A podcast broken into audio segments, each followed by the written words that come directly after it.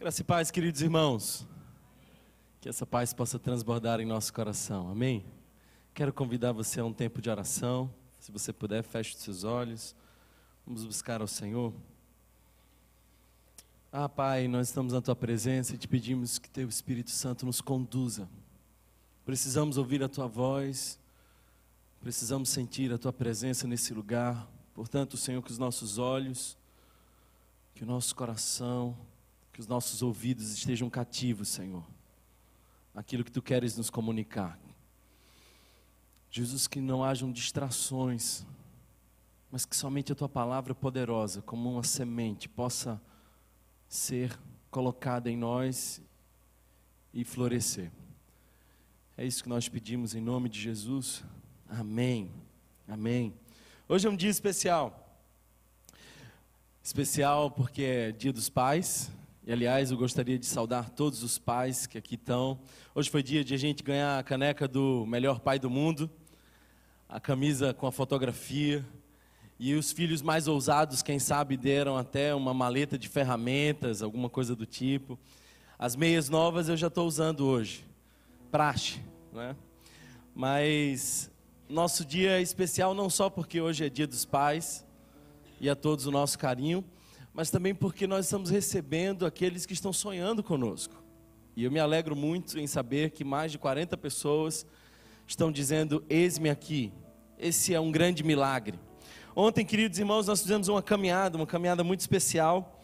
No domingo passado, eu fiz uma proposta aos loucos, aqueles que têm um nível de sanidade um tantinho menor, e convidei-os para caminhar comigo daqui até a igreja de aldeia, onde nós estaremos ali com, a, o espaço rio. E fizemos ontem essa caminhada. Eu imaginei que teríamos cinco pessoas, dez pessoas, mas tivemos mais de 70 pessoas caminhando. Quem daqui estava junto dessa equipe linda na caminhada aí, faz sinal aí, olha aí, os caminhantes. Glória a Deus. E foi um tempo precioso. Deus fala muito comigo quando eu estou dirigindo ou quando eu estou caminhando, assim. E ontem, em especial, ele teve bastante tempo para falar comigo, porque foram quatro horas de caminhada. Foram 14 quilômetros. Muitas conversas e um tempo muito especial. E quer saber de uma coisa? Não foi cansativo, pelo contrário, foi renovador para a nossa alma. Ver que nosso corpo estava se movendo, porque a nossa alma já se moveu em direção aos sonhos de Deus. Não foi nada assim ah, tão espirituoso, mas foi de fato um caminho desfrutado passo a passo, na certeza de que Deus está conosco no processo, entre a visão, entre o sonho e aquilo que em breve vai se concretizar. Então, foi muito bom. Eu agradeço aqueles que estiveram conosco, me alegro muito. Eu queria que você abrisse sua Bíblia agora em Gênesis capítulo 37, verso 1 em diante. Gênesis capítulo 37, verso 1 em diante. Nós hoje vamos falar sobre a trajetória de um sonho. E esse texto eu já preguei aqui inúmeras vezes, mas Deus mais uma vez essa semana falou comigo sobre ele. Se você estava esperando uma daquelas mensagens encomendadas por ocasião do Dia dos Pais, lamento frustrar você, mas eu só quero dizer o que de fato o Espírito está me guiando a dizer. Nós estamos começando hoje uma campanha chamada Sonhe, Sonhando Juntos porque nós entendemos que Deus nos deu um sonho, uma direção e é tempo de sonhar. Por isso, Gênesis capítulo 37 nos conta a história de José, o grande sonhador. Verso 1 diz assim: Jacó habitou na terra de Canaã, onde seu pai tinha vivido como estrangeiro. Esta é a história da família de Jacó.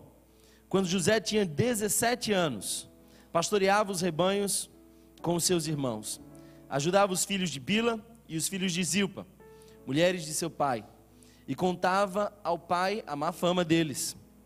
Ora, Israel gostava mais de José do que de qualquer outro filho, porque ele havia nascido em sua velhice. Por isso mandou fazer para ele uma túnica longa.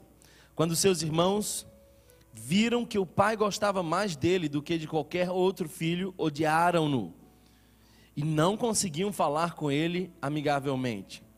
Certa vez José teve um sonho.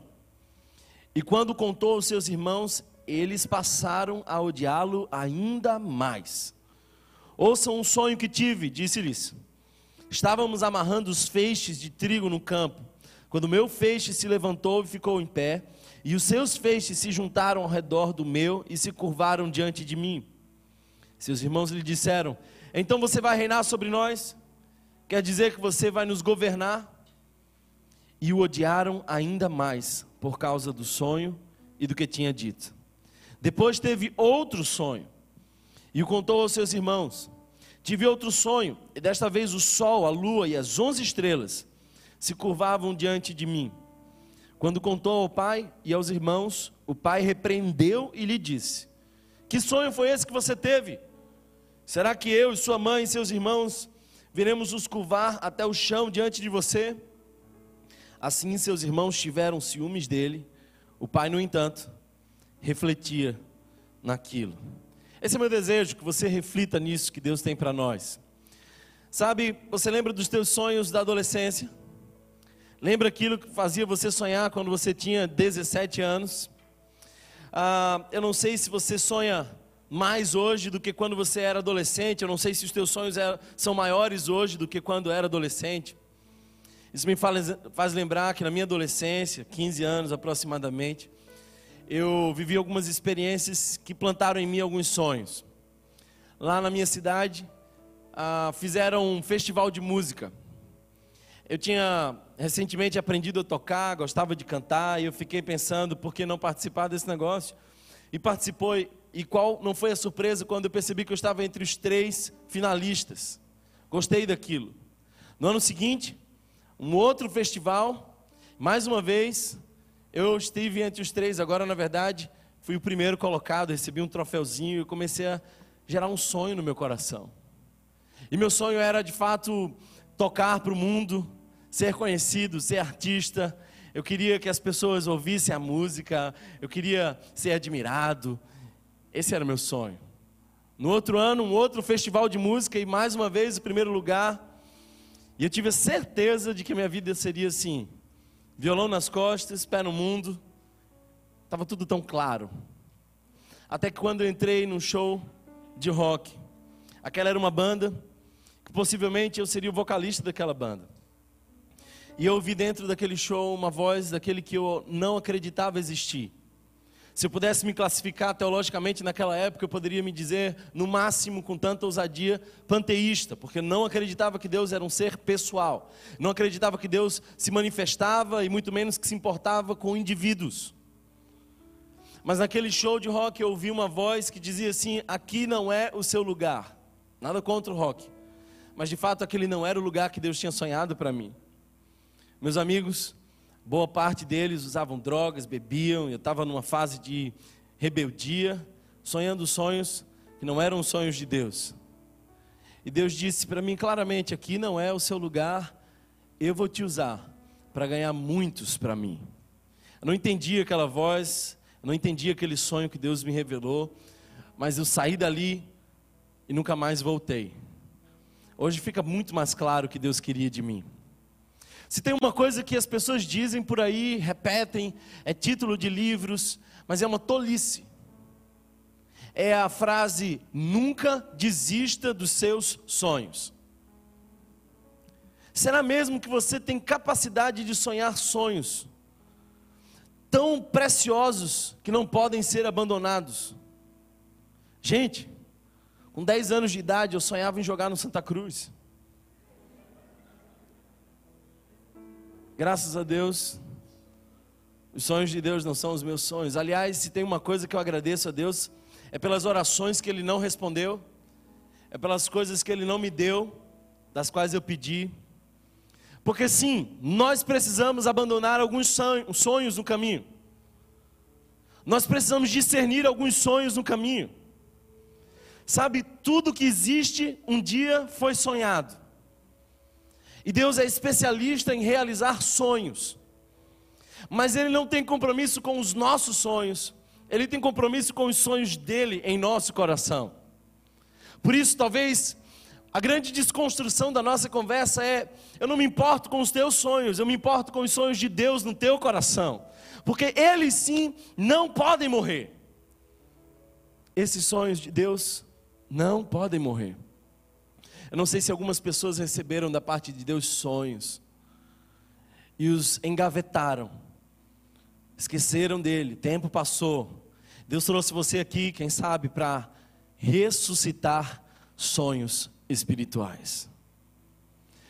Queridos irmãos, todo sonho tem uma jornada. Nós nos encantamos no domingo passado, quando compartilhamos aqui um sonho. O sonho de, como igreja, agora transbordar.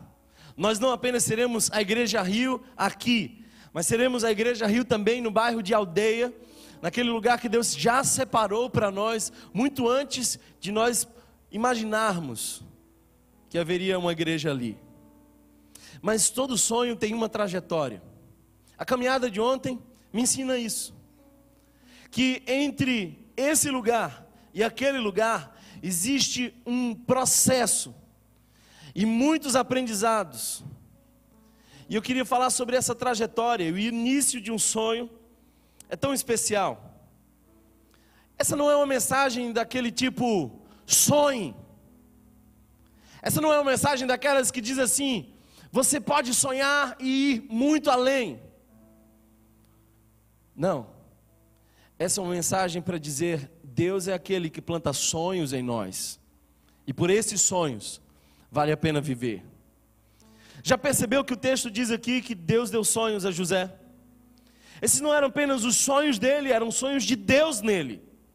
E isso faz toda a diferença. A primeira referência que eu queria trazer para você é essa. De onde vêm os teus sonhos? Identifique quais são as fontes dos teus sonhos, porque talvez o teu sonho seja bem carnal. Quantas pessoas por aí estão sonhando e fazendo projetos que não passam de uma expressão de uma alma orgulhosa, da necessidade de ser conhecido. Se no teu sonho você é o único beneficiado, eu quero te dizer que esse sonho é do inferno. Ah, eu quero ter um carro, eu quero ter uma casa na praia, eu quero ter isso, eu quero ser rico. E o que é que você vai fazer com tudo isso? Porque você não é um fim em si mesmo e nenhuma bênção de Deus deve parar em você. Qual é a fonte dos teus sonhos? o que move os teus desejos mais profundos. Outro dia, eu estava sentado e pensando, qual é o meu sonho para essa igreja? E eu posso afirmar para você que são sonhos grandes demais para realizá-los sozinho.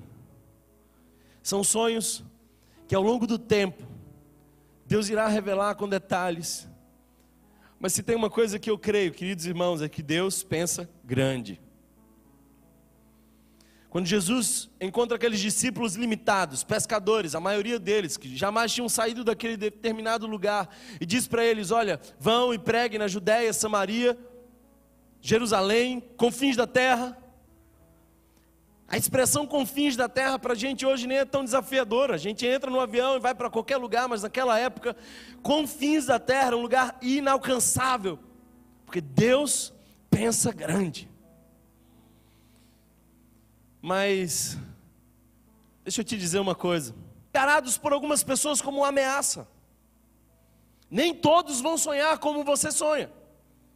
Nem todos receberam um sonho que Deus colocou no seu coração. E eu sei para alguns que estão me ouvindo aqui, a oposição dos teus sonhos vem da sua própria casa. José sabe bem do que isso significa. Quantos de nós aqui tivemos que enfrentar oposições dentro da nossa própria casa? Sabe, irmãos, nossa igreja foi sonhada por alguns há quatro anos atrás, mas nós tivemos muita oposição. E surpreendentemente, a maioria das oposições, das críticas, das manifestações contrárias vieram de outras igrejas e outros líderes que poderiam nos apoiar. O que eu queria dizer para você é de que se esse é um sonho de Deus, o teste inevitável é a rejeição. Nós vamos enfrentar rejeições. José nasceu da mulher que Jacó mais amou, daquele mais se esforçou para ter. Ele era o mais amado. E quando ele compartilhou aqueles sonhos, ele recebeu em troca não apoio, não aplausos, não incentivo, mas ódio e oposição.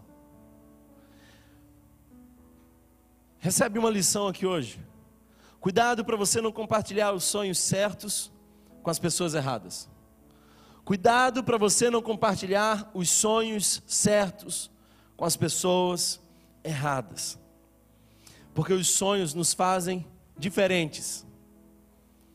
Há uma grande diferença entre pessoas que sonham e pessoas que não sonham. Os sonhos nos movem, os sonhos nos dão energia.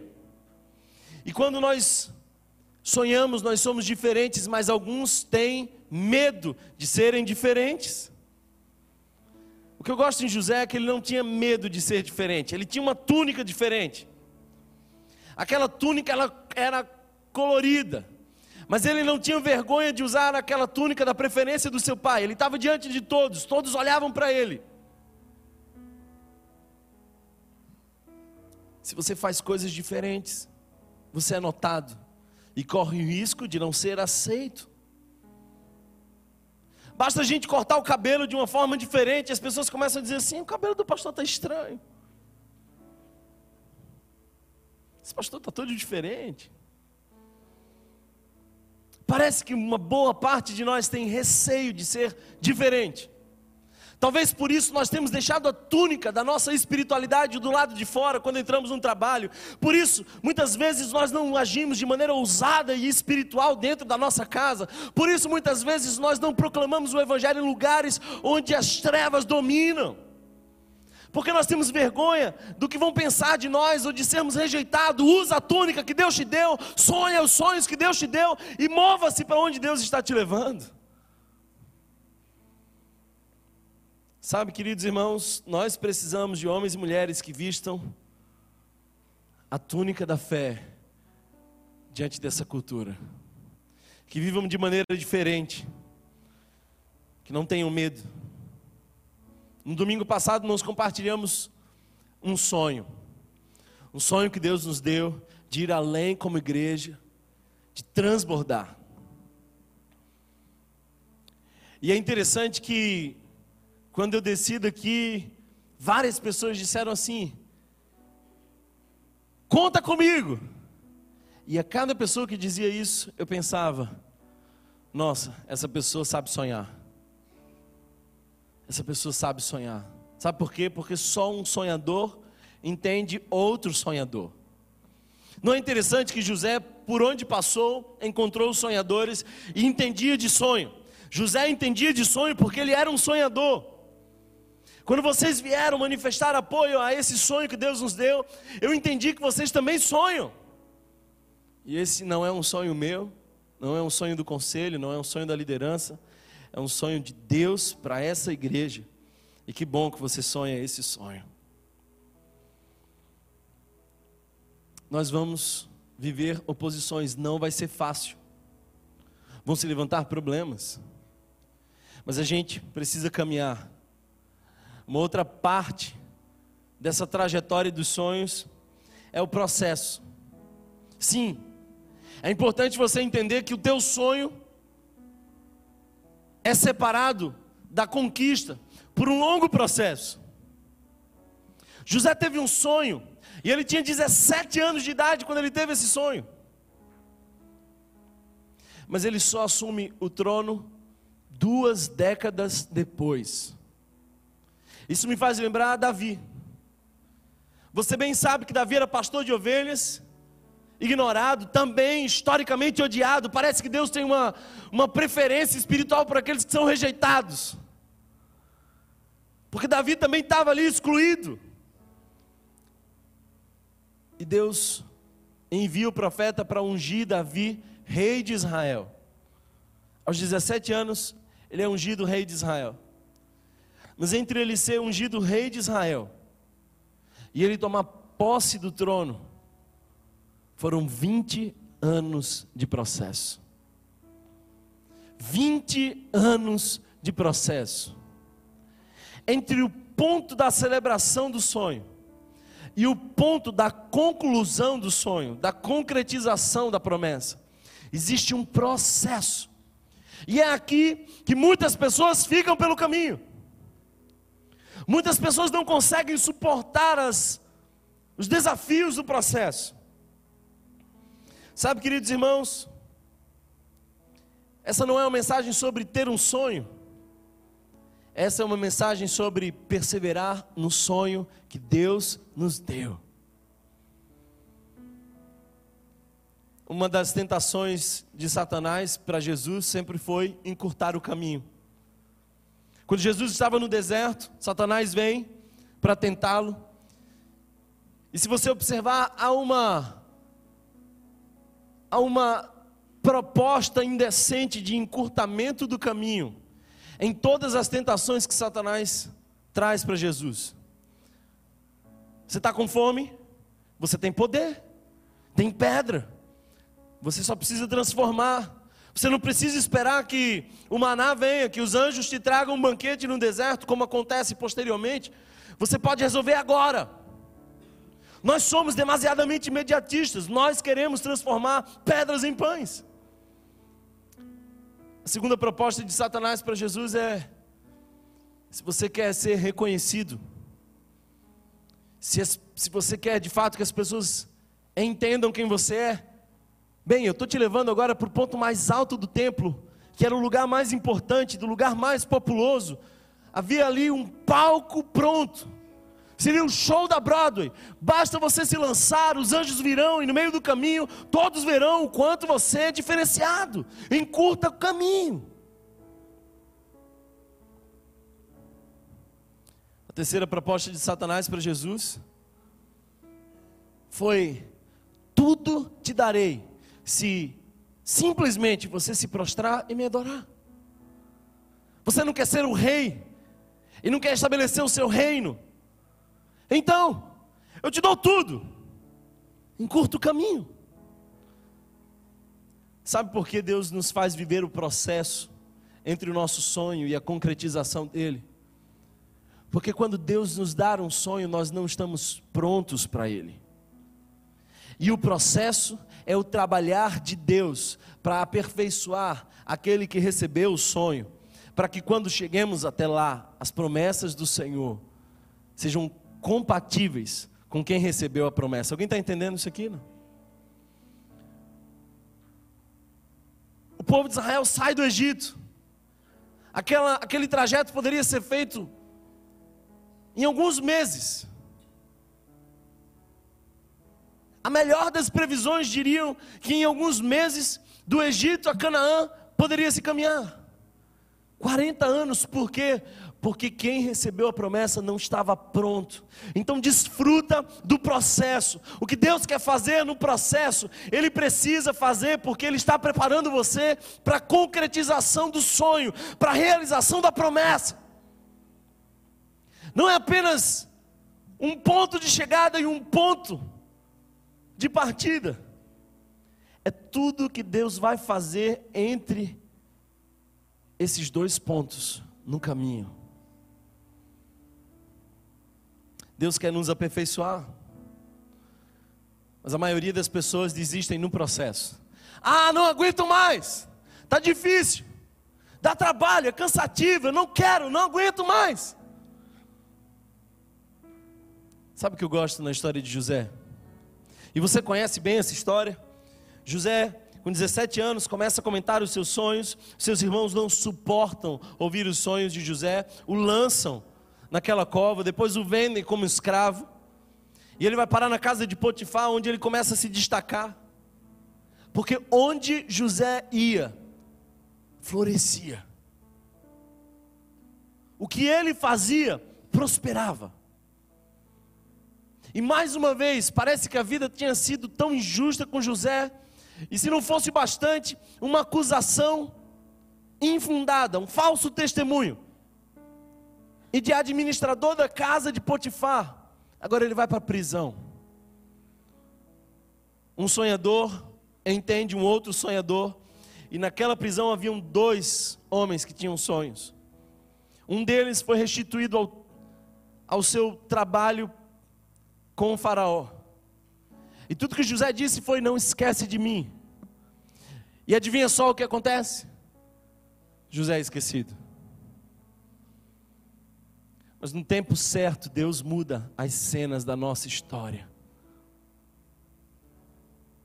Eu não sei se você percebe, mas os melhores filmes são aqueles onde a coisa está dando muito errado e você já não sabe como pode dar certo. E quando já não tem mais nenhuma capacidade imaginativa em nós de imaginar como isso pode mudar, pum, muda. Pois bem, Faraó teve um sonho.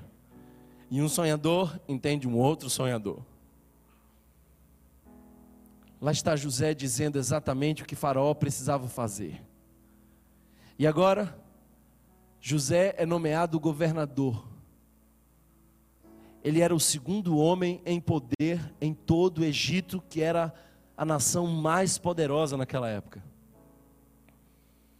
Que trajetória!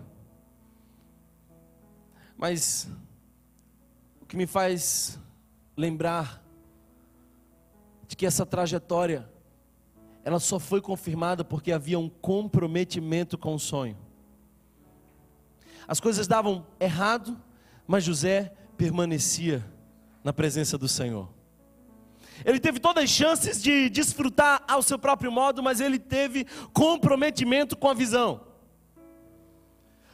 Quando no processo do teu sonho as coisas começarem a andar errado, comprometa-se com a visão que Deus te deu. Isso me faz lembrar a história de Amir Klink. Ele foi um grande navegador, e ele decidiu fazer um trajeto que até então ninguém tinha conseguido, da costa da África para a costa do Brasil. Ele começou a estudar que aquele trajeto tinha sido palco de muitas mortes, porque ele não ia fazer aquele trajeto com barcos grandes, ele ia fazer com um barco de remo. E ele percebeu que todos que tentaram aquela trajetória, no meio do caminho, morreram porque o barco virava. Então ele começou a desenhar um barco que não virava. E ele começou a projetar um barco muito grande, que não virava, mas também não andava, era pesado demais. E um amigo dele que não entendia nada sobre navegação falou: Ô Ami, o que, que você está fazendo aí? Eu estou projetando um barco que não vira, porque eu quero fazer uma travessia entre as costas da África e do Brasil. E muitas pessoas já tentaram, nenhuma conseguiu, porque todas tiveram seu barco virado. E o amigo dele falou assim: Você já pensou que não é de um barco que não vira que você precisa, mas de um que desvira facilmente? Então ele disse: Tem razão, na vida é assim. Não há garantias que seu barco não vai virar. Mas você precisa aprender pela fé a desvirar o barco sempre que ele vira, porque enquanto você está no processo, as ondas virão. Vai ser difícil. E parece que às vezes, quando tudo está dando errado, é o caminho de Deus para dar tudo certo. Um dos escritores que eu gosto é Rubem Alves. E Rubem Alves uma vez estava dando uma palestra, no final da palestra um jornalista perguntou, Rubem Alves, você é um, um grande escritor, alguém admirado, um psicanalista e alguém que tem inspirado o Brasil. Eu queria que você me dissesse qual foi a trajetória que você fez para chegar ao teu sucesso. E Rubem Alves diz assim: simples, muito simples. Foi dando tudo errado que deu tudo certo. O jornalista disse assim: Como assim? Ele falou assim: É porque eu queria ser pastor. Mas na época da ditadura eu fui perseguido, tive que ir para os Estados Unidos. Eu não queria ir para os Estados Unidos, mas quando eu cheguei lá, não tinha nada para fazer. Eu entrei nos cursos, comecei a estudar, me especializei numa área. Quando voltei, não tinha emprego, comecei a dar aula. E eu percebi que eu escrevia, comecei a escrever, não era o que eu queria, mas foi dando tudo errado, que deu tudo certo. Alguém está entendendo o que eu estou falando aqui, não? Mas enquanto você está no processo, você não entende. O processo é só doloroso e sem consciência alguma. até que você chega no lugar do propósito. Não se desespera no processo, porque por mais turbulenta que seja a tua trajetória, é só o caminho para aquilo que Deus quer realizar através de você. Eu gosto de José porque ele não desiste. Até que um dia, a fome vem no Egito, ele era governador, os irmãos se aproximam, e sem que os irmãos reconhecessem quem José era, eles se dobram, erguem a mão, e José claramente observa aqueles irmãos ali e um sonho se realizando. Se você tivesse esse sonho com 17 anos, ou eu, com 17 anos, sonhasse os meus irmãos se dobrando diante de mim, o meu pai se dobrando diante de mim, sabe a que eu ia me remeter? A status. Eu ia pensar assim: poxa vida, eu devo ser tão importante, que as pessoas estão reconhecendo quão precioso eu sou. Eu devo ser tão especial, que eu sou digno de reverência das outras pessoas, é isso que meu sonho quer dizer. Mas não era isso que o sonho de José queria dizer. Com 17 anos a gente não consegue discernir os sonhos. Mas depois de 20 anos de processo, sim.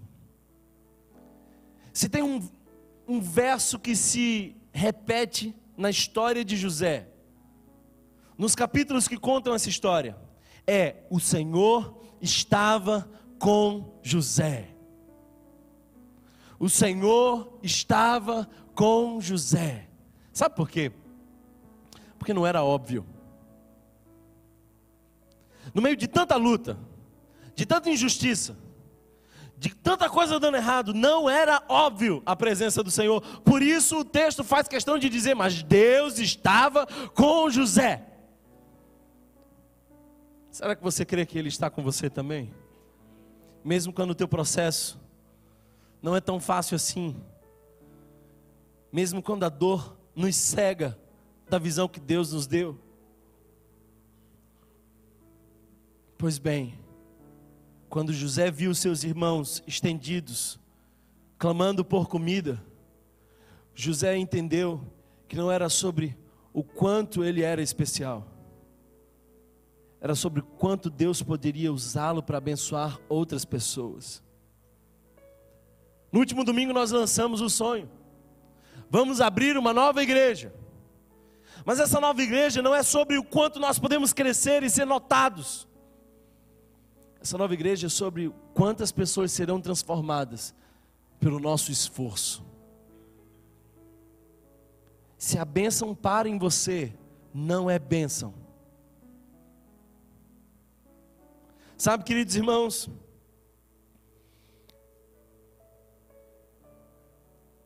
Deus realizou o sonho de José de uma forma diferente. Ele não conseguia ter ainda a dimensão e a compreensão daquilo, porque você não entende os sonhos de Deus plenamente até que os vive em concretude. Mas eu quero que você entenda uma coisa: a presença do Senhor nos garante que os sonhos de Deus em nós não morra. Eu gosto da história de dois discípulos que seguiram a Jesus durante toda a sua caminhada, mas desistiram. Estavam voltando para casa, eles são conhecidos como os discípulos de Emaús, um deles chama Cleopas. Eles estavam desistindo do sonho. Eles tinham abandonado a vocação. A expectativa de transformar o mundo, de ver todas as coisas sendo redimidas, estava indo de água abaixo. Então Jesus vai naquele caminho, encontra eles no processo, anima o coração deles, dá um sinal da presença de Deus, e eles voltam para Jerusalém. Talvez a tarde de hoje seja exatamente a tarde que Deus marcou para encontrar com você, para te animar nos sonhos de Deus. Porque não é tempo de ir para Emaús, é tempo de voltar para Jerusalém. Não é tempo de guardar as redes, É tempo de voltar a pescar. Sabe, irmãos, o propósito nos ajuda a ressignificar o processo. Eu vou repetir isso porque, quem sabe, essa seja uma das mais preciosas lições que você pode ter na história de José. O propósito nos ajuda a ressignificar o processo.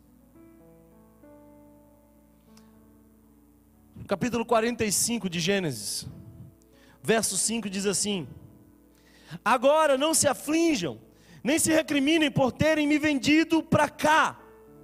Isso é o processo. Isso é o que ele viveu. José não foi acometido de uma de um esquecimento patológico. Ele sabia bem o que tinha acontecido, mas ele está dizendo assim: olha, não se aflinjam. Porque quando a gente entende o propósito, nós ressignificamos o processo.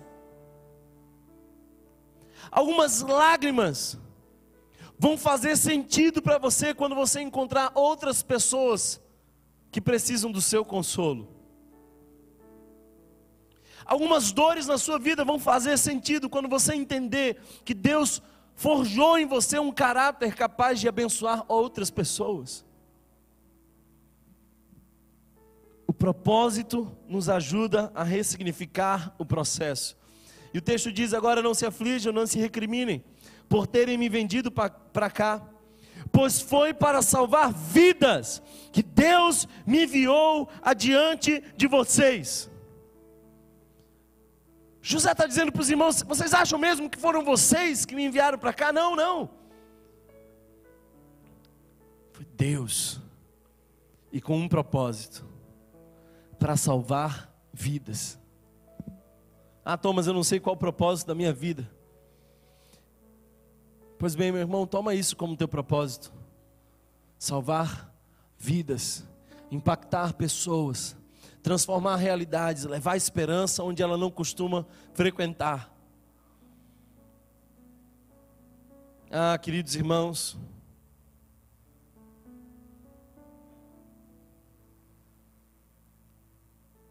a história nos conta ao final, José tem dois filhos. José tem dois filhos no Egito. O primeiro deles, ele chama de Manassés. É um nome hebraico. Talvez o significado mais correto para a palavra Manassés é esquecendo as dores do passado. Esquecendo as dores do passado. O que José queria era estabelecer um marco. Toda vez que ele visse o seu filho, ele ia dizer para si mesmo: Deus me livrou da amargura.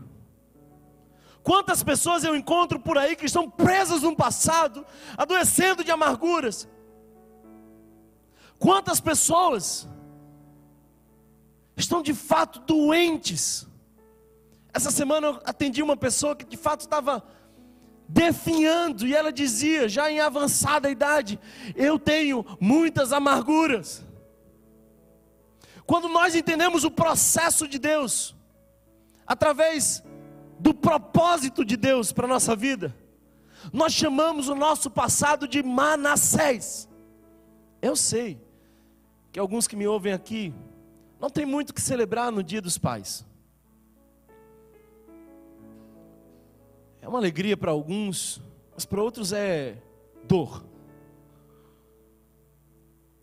Porque é na nossa casa que nós experimentamos as rejeições mais dolorosas.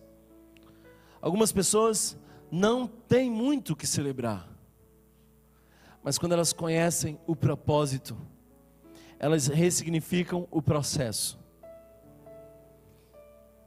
E eu espero que hoje você possa olhar para trás e dizer: ah, Deus, eu sei que tu estavas comigo todo o tempo.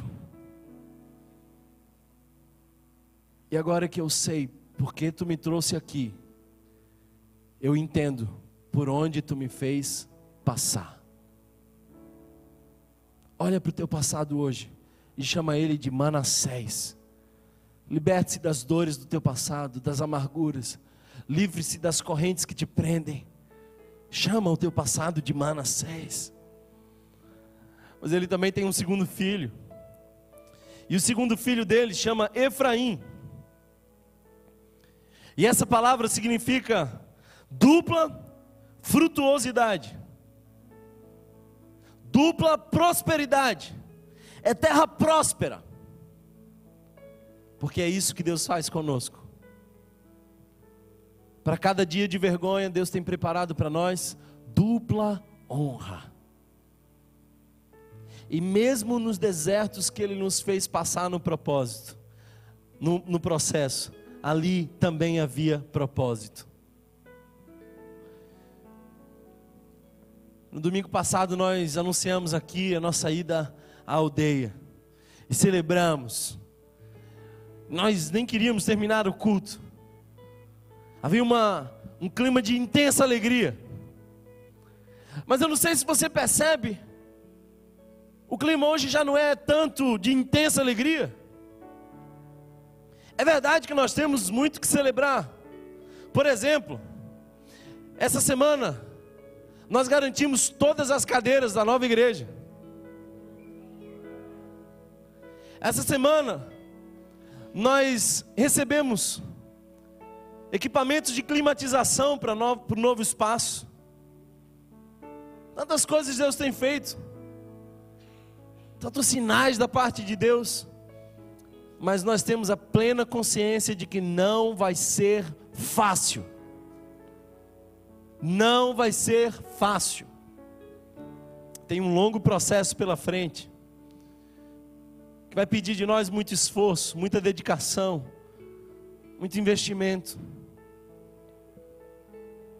Eu gosto do Salmo 126, e ele está cravado em mim. Porque o Salmo 126 é dividido em três tempos. O primeiro deles é aquilo que Deus fez, e por isso nós celebramos.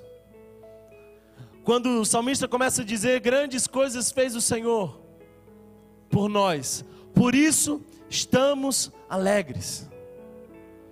O verso diz: Quando o Senhor restaurou a sorte de Sião, ficamos como quem? Sonha a nossa boca se encheu de riso e a nossa língua de júbilo. E entre as nações se diziam: grandes coisas fez o Senhor por, por eles. De fato, grandes coisas fez o Senhor por nós, por isso estamos alegres. Isso foi o domingo passado. Aleluia! Deus nos deu um sonho, glória a Deus. Mas aí eles saem do cativeiro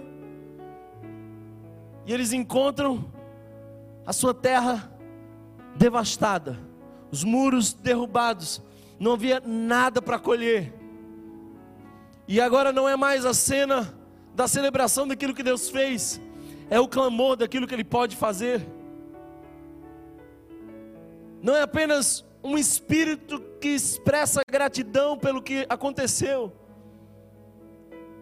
é uma caminhada de esforço e fé, porque Ele diz: restaura, Senhor, a nossa sorte, como as torrentes do Negueb, os que com lágrimas semeiam com júbilo ceifarão.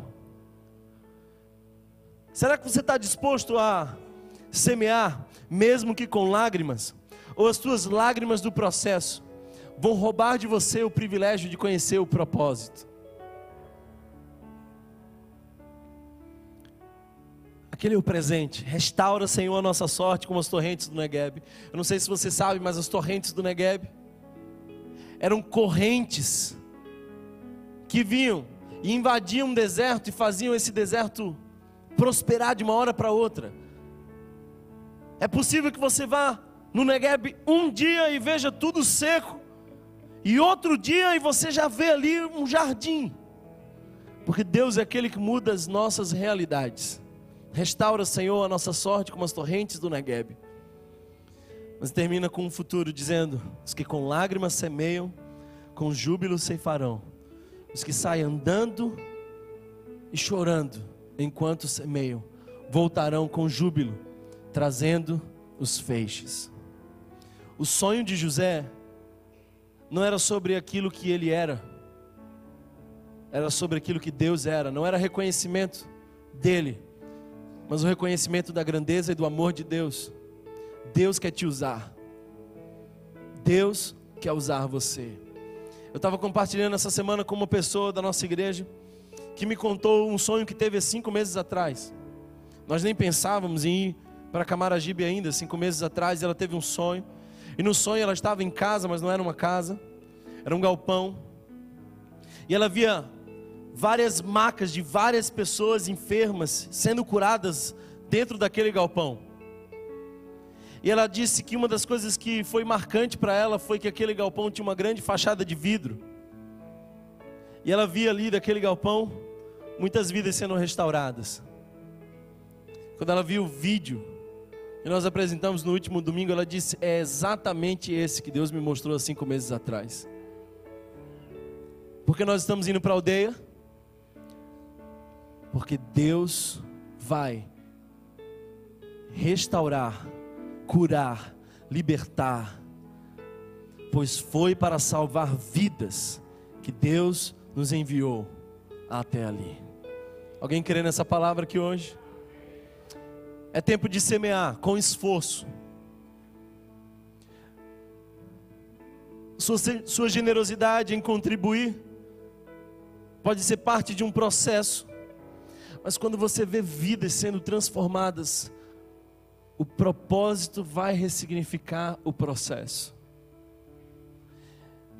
Sabe, queridos irmãos, nós temos um grande desafio. Nesse Nessa sexta-feira nós tivemos uma reunião em liderança e começamos a fazer as contas daquilo que nós precisamos. E eu não vou dizer nem quanto a gente precisa, financeiramente falando. É muito grande o desafio. Essa semana mesmo nós vamos, estamos planejando comprar o sonho da, o, o som da nossa igreja. E é um grande desafio. Mas aquele que nos enviou é aquele que também envia junto o maná. Mas nós não precisamos apenas de dinheiro, nós precisamos de pessoas. Pelas nossas contas, nós precisamos de pelo menos mais 50 pessoas que saiam dessas cadeiras e digam: Eis-me aqui, Senhor, eu estou disposto a viver o processo para desfrutar do propósito que tu tens de vidas transformadas naquele, lugar. Nós precisamos de mais ou menos 50 pessoas que no final dessas celebrações passem no balcão da integração e digam: Conta comigo, esse sonho também é meu. 50 pessoas que digam: Eu também vou semear e chorar, mas eu também vou voltar colhendo os feixes. 50 pessoas. E é por isso que eu quero orar. Para que Deus nos mova. Porque uma vida que é vivida para si mesmo é uma vida sem propósito. Deus não te criou apenas para que você desfrute da vida. Há um propósito maior para você. E o propósito maior para você é vidas transformadas. Está na hora de você olhar para o seu passado e dizer: Ei, passado, você é Manassés, porque o meu futuro é Efraim, é dupla honra, frutificando para a glória do Senhor. Quero que você Receba essa palavra no seu coração. E se você sonha conosco, se você entende que essa é uma direção clara de Deus para a nossa igreja, se você está disposto ao esforço, à entrega, à generosidade, se você está disposto ou disposta a viver o processo que Deus tem para nós, até que os propósitos de Deus se cumpram através de nós, e só se você está de fato disposto a viver esse sonho, fica de pé. Eu quero orar por mim e por você também. Aqui eu termino. Essa é a trajetória do sonho. Sonha os sonhos de Deus. Isso não garante que você não terá oposição. Isso não garante que o processo não vai ser difícil mas garante que Deus está guiando a tua história e que os propósitos de Deus vão fazer o processo valer a pena. Vai valer a pena. Quero orar contigo. Feche os teus olhos onde você está. Jesus, tu sabes, Senhor, que nós precisamos mais do que nunca de homens e mulheres que sonhem esse sonho que se comprometam, que vivam, Senhor, os teus sonhos intensamente, que não tenham medo de vestir a túnica e de se apresentar diferentes diante de um mundo tão corrompido. Homens e mulheres que não tenham medo de ser julgados, mas que tenham medo de não viver os teus sonhos ou deixá-los morrer dentro de nós. Deus, é tempo de ressuscitar a esperança aquecer vocações, renovar chamados. Por isso eu te peço, Senhor, nos tira do conforto e nos leva além. Eu oro por aquele lugar, Senhor, e oro por todas as vidas que ali serão transformadas. Usa Jesus, homens e mulheres capazes, Senhor, de dizer: Eis-me aqui. Ah, Deus. Põe em nós os teus sonhos. Porque não é sobre status, é sobre serviço. Não é sobre quão importante nós somos, mas sobre quão grande tu és. Fica conosco, aquece o nosso coração. Nós só podemos passar por todo o processo se entendermos que a tua presença está conosco. Por isso, Senhor, fala ao nosso coração isso. Eu sei que estás comigo. Eu sei que estás conosco, Senhor. Fala conosco.